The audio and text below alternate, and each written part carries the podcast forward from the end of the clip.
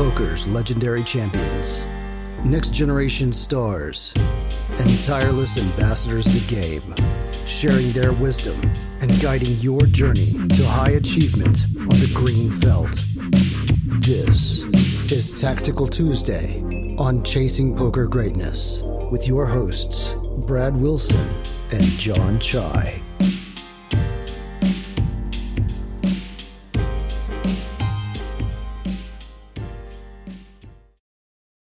Welcome, my friend, to another episode of the Chasing Poker Greatness podcast. As always, this is your host, the founder of ChasingPokerGreatness.com.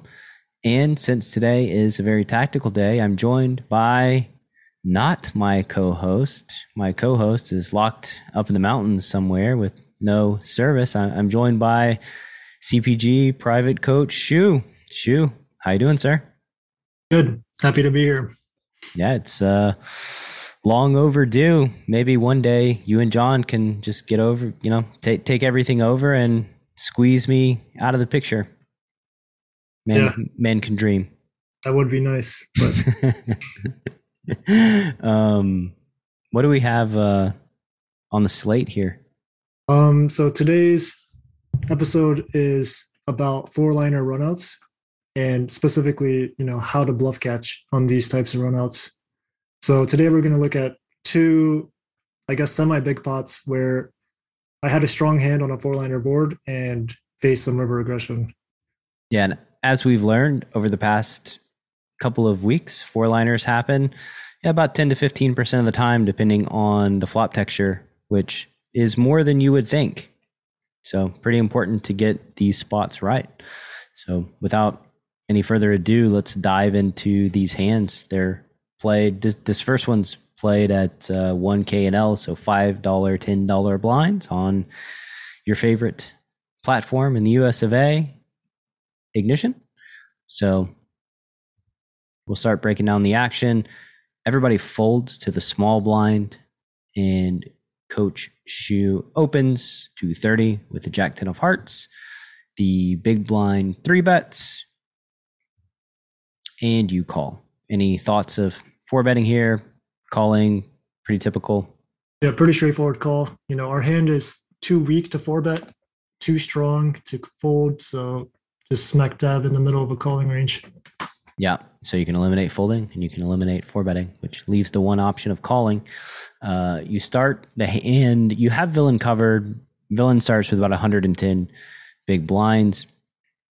Flop is ace 10 9 with the 9 10 of spades, no hearts, so you flop middle pair, checking to the pre-flop three better, and the pre-flop three better checks behind. So what's kind of going through your head when the the big blind checks back? Um, seems like a pretty natural check. I think on this board, it's fairly dynamic, so he should expect me to check raise at a pretty decent frequency meaning that he can't just c-bet his whole range and he's going to have a pretty significant checking range, I would imagine. So, yeah, not too surprised to see a check and yeah, pretty happy to see it because we get to now see the turn card for free. And the turn card that was very free is your Jack of Spades. So you turn two pair. Board mm-hmm. is Ace, Jack, 10, 9 with three spades. So turn completes King, Queen, as well as possible flush draws, although fairly less likely since villain check behind on the flop. Yep. So yeah, even though we have two pair, the straight and the flush completes. So it's like a marginal strength hand at best. Um, there are arguments for possibly betting this, but mostly just checking this, hoping to get the showdown as cheaply as possible. Yeah, I think the argument for betting would entail that you're probably not going to get raised that often mm-hmm. on the turn because once villain checks back the flop, I mean, maybe they could check back some nut flushes too, like ace deuce, ace three, ace four, ace five of spades. Those hands would actually make sense. So, so they are actually still uncapped. So, yeah, y- you might end up getting raised, but I think the one problem is when you bet the turn and villain calls, you're still behind quite often with no real way of knowing. Um, so, anywho, you go ahead and check, and now villain bets a third Yeah, pretty slam dunk bluff catching spot. Um, I think like thoughts of raising are similar to you know why we shouldn't bet the turn. You know, we probably can't raise the turn either, even versus a small bet because we're not going to beat enough of the calling range and just you know inflating the pot out of position with a marginal hand. Yeah, and it's just a slam dunk call, and you get to always realize equity by calling. Mm-hmm. Um, and I think raising is like you know exponentially greater than um, you know it just creates exponentially more problems than just outright betting the turn with your two pair. So mm-hmm. definitely wouldn't be raising. Uh, the river is our theme of the day, the seven of diamonds. So we have ace, jack, 10, 9, 7. So any eight makes a straight. And villain has flush flushes available as well. You check, and villain bets two thirds here on the river. So, first thought is, you know, what are villain's natural bluffs? And honestly, don't see a whole whole lot of natural bluffs. Maybe some of like the suited king X and the queen X, like king five suited or something, or queen five suited. Those types of hands. Um, Maybe some of the weird ones like yeah, king X off that somehow have a spade. Right. Um, there are some bluffs, but not a ton. And then I asked myself, do I ever dominate value? So is villain ever value betting a worse hand? And it's possible they have a hand like Jack nine or ten nine.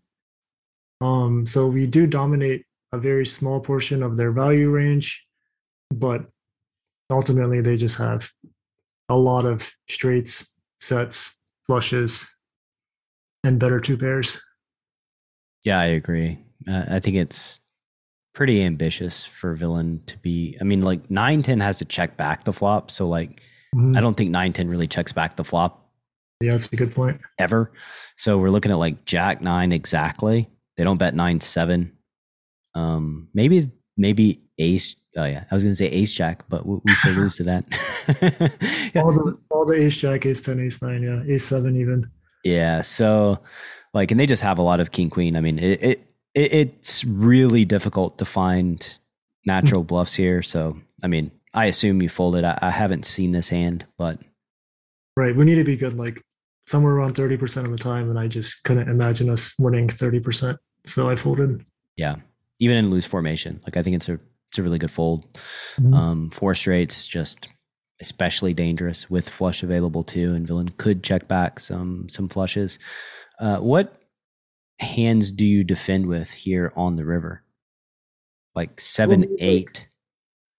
Well yeah all my straights are calling. I would imagine like sets probably have to call because you're beating more of the two pair combos. Maybe like set of tens are better at calling, everything worse. Or maybe, maybe just like all my sets call and then like all my two pairs probably just fold. Kind of hard to have a set here in blind versus blind, right? Mm-hmm. You're generally four betting like tens, maybe nines.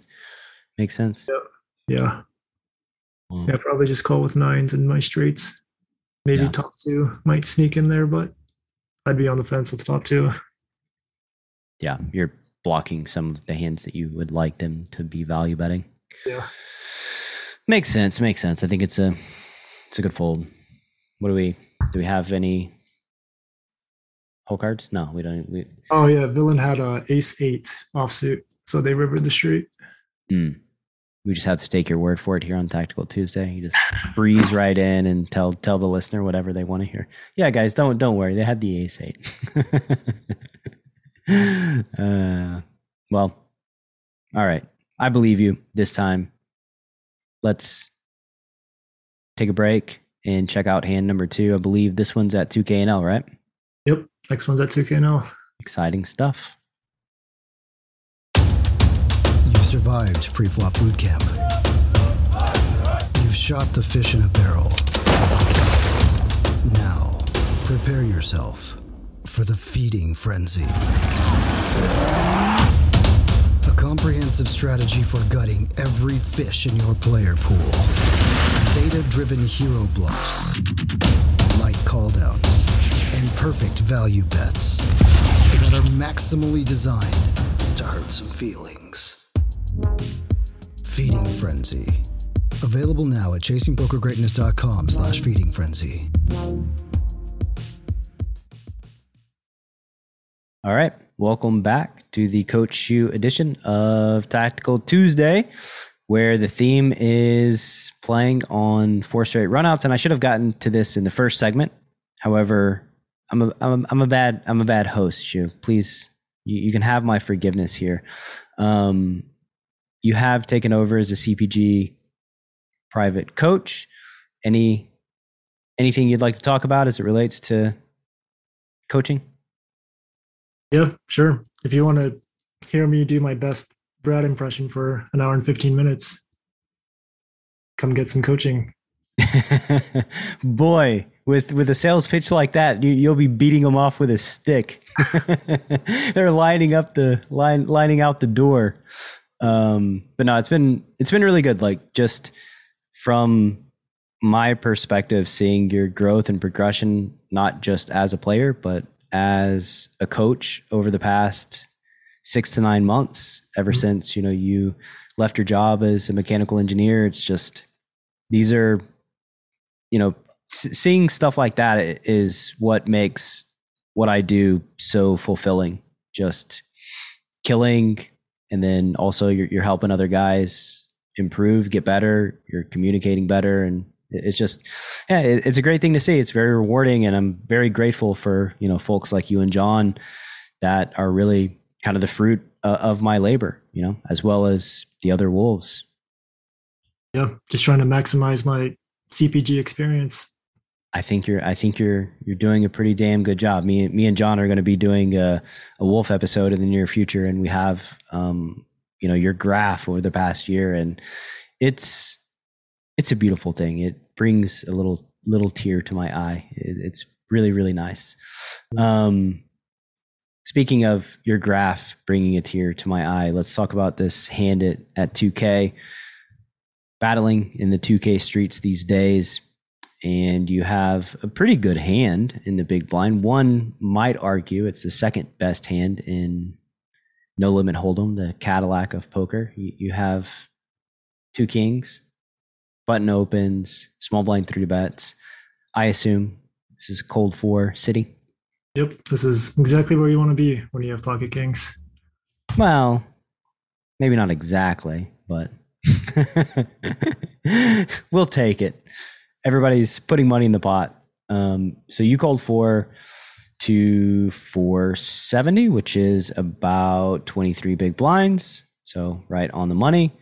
The button folds and the small blind calls. And you start the hand with like 125 bigs or so. I yeah, that's right. A little more. I start the hand with like 2700 or something. Yeah, twenty seven hundred. The villain has you covered, so we can we can play for stacks.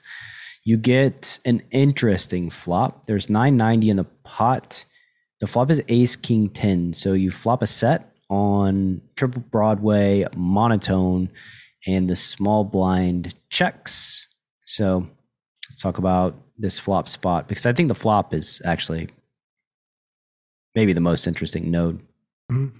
Yeah, it's pretty interesting. Um, we've talked about this hand, so just going to repeat what we talked about in the past. But it's a spot where we have all the sets, but we don't have any straights or flushes. And the small blind has straights and flushes, but has maybe only pocket tens as their sets. Mm-hmm. So pretty interesting spot. Um, in game, I decided to bet a third because I thought a set was pretty strong here. Mm-hmm. But um, in hindsight, probably checking is better because many bad runouts, you know, we can easily get money in on later streets and yeah, we don't just, have flushes. we, we, we don't have flushes or straights, you know? So villain can just like raise their flushes and straights and we just have to put the money in. Yeah.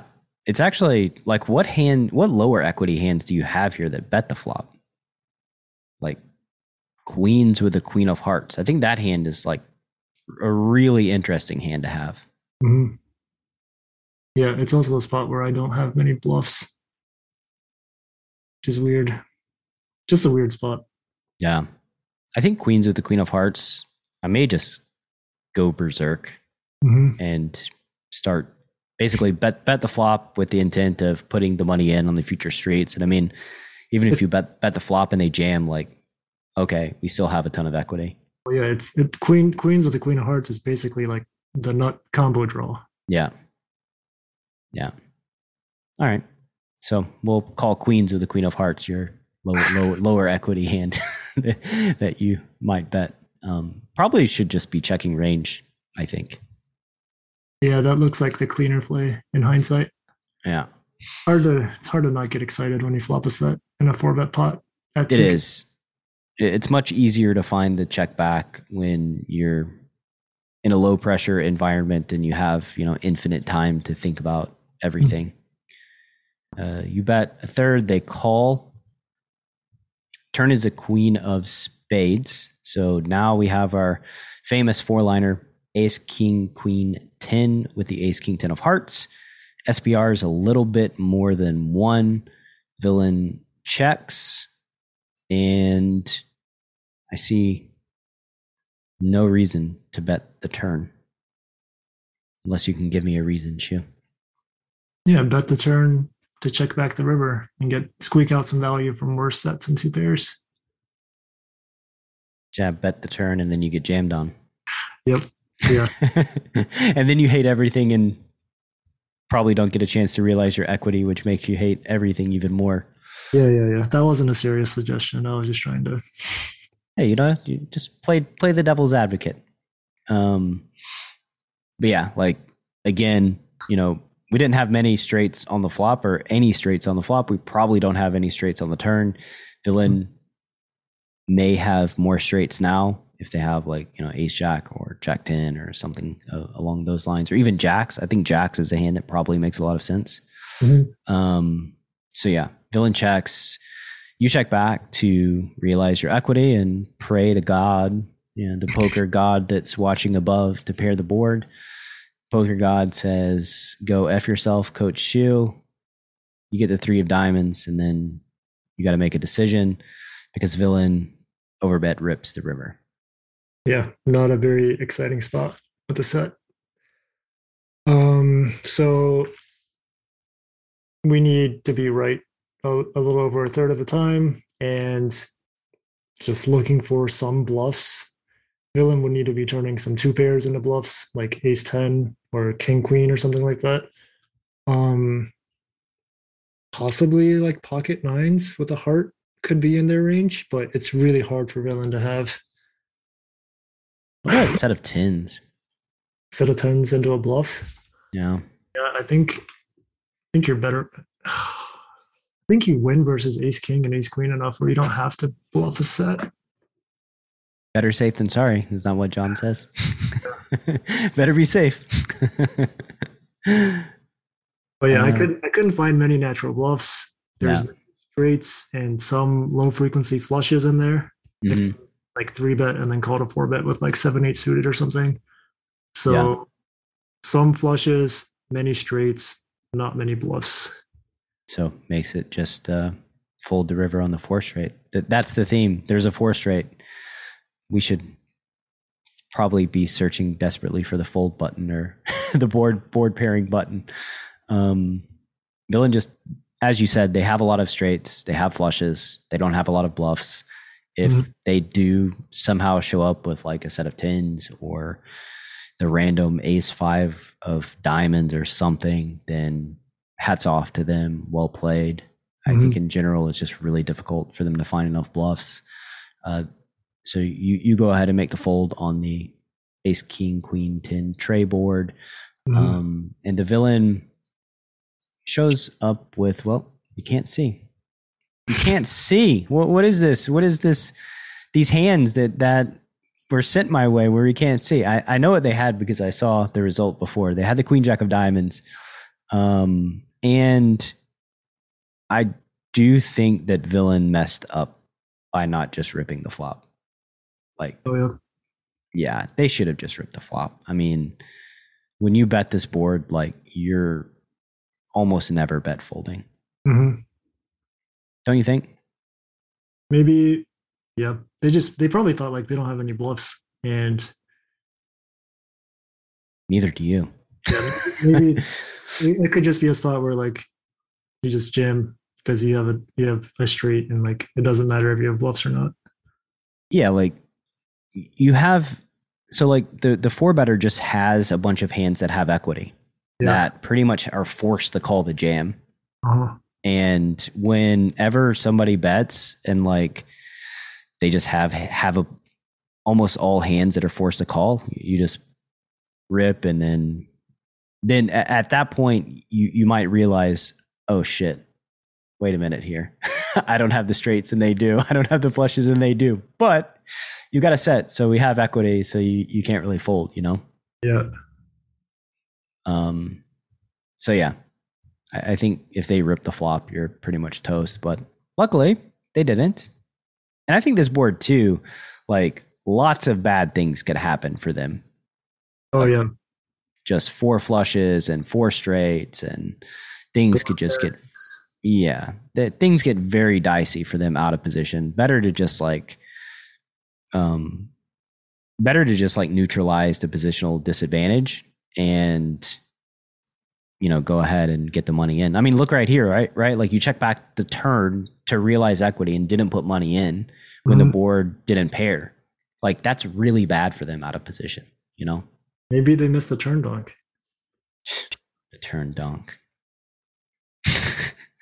I'm I'm being, I'm being honest. I think I think the turn could be a donk.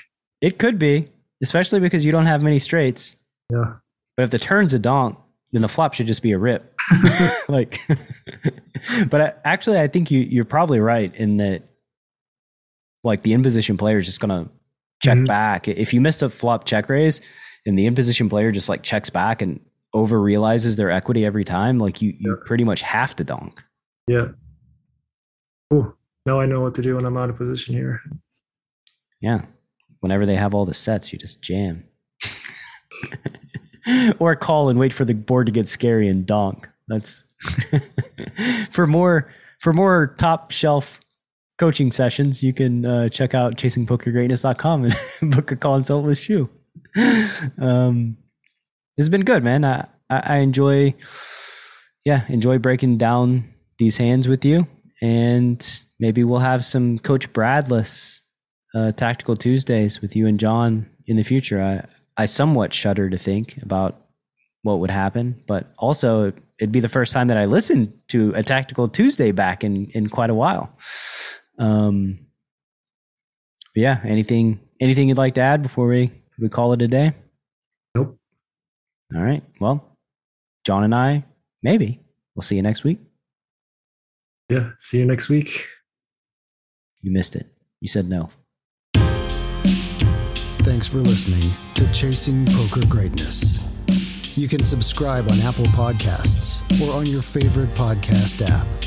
Go to chasingpokergreatness.com to get the newsletter, join the Greatness Village community, book a coaching session, or dive into the latest data driven poker courses. Follow the show on Twitter at CPG Podcast.